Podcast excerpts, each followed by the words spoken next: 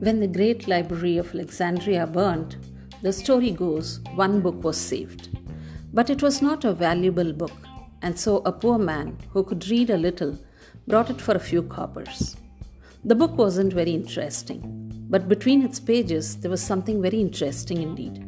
It was a thin strip of vellum on which was written the secret of the touchstone. Now, the touchstone was a small pebble that could turn any common metal into pure gold. The writing explained that it was lying among thousands and thousands of other pebbles that looked exactly like it. But the secret was this the real stone would feel warm, while ordinary pebbles are cold. So the man sold a few of his belongings, brought some simple supplies, and camped on the seashore to test the pebbles. He knew that if he had picked up ordinary pebbles and then he threw them again, they would be cold and he might pick up the same pebble hundreds of times. So when he felt that one was cold, he threw it into the sea. He spent a whole day doing this, but none of them was the touchstone. Yet he went on, and on his way picked a pebble, cold, throw it back into the sea. Pick up another, cold, throw it into the sea. The days stretched into weeks, and the weeks into months. One day, however, about mid afternoon, he picked up a pebble and it felt warm. He threw it into the sea before he even realized what he had done.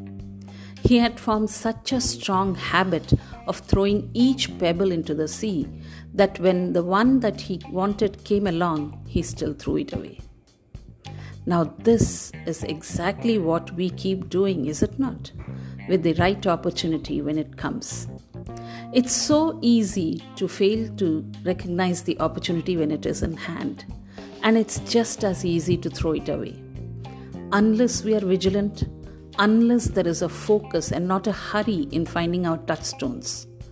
But again, history has it that it was simply not enough to have the touchstone, but learn how to use it to reap the riches.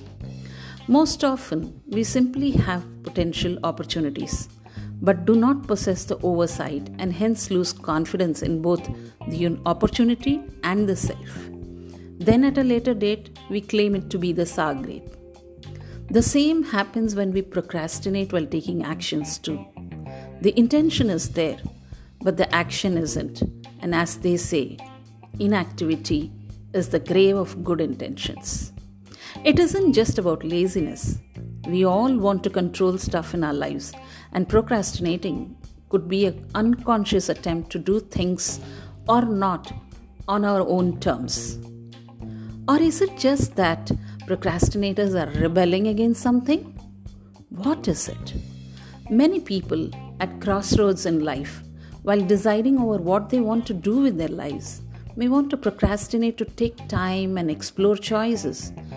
But at what price of opportunities? Benjamin Disraeli once said, The secret of success in life is for a man to be ready for his opportunity when it comes. True enough, touchstones sure are strewn around a plenty, but one needs to not only pick but keep them too.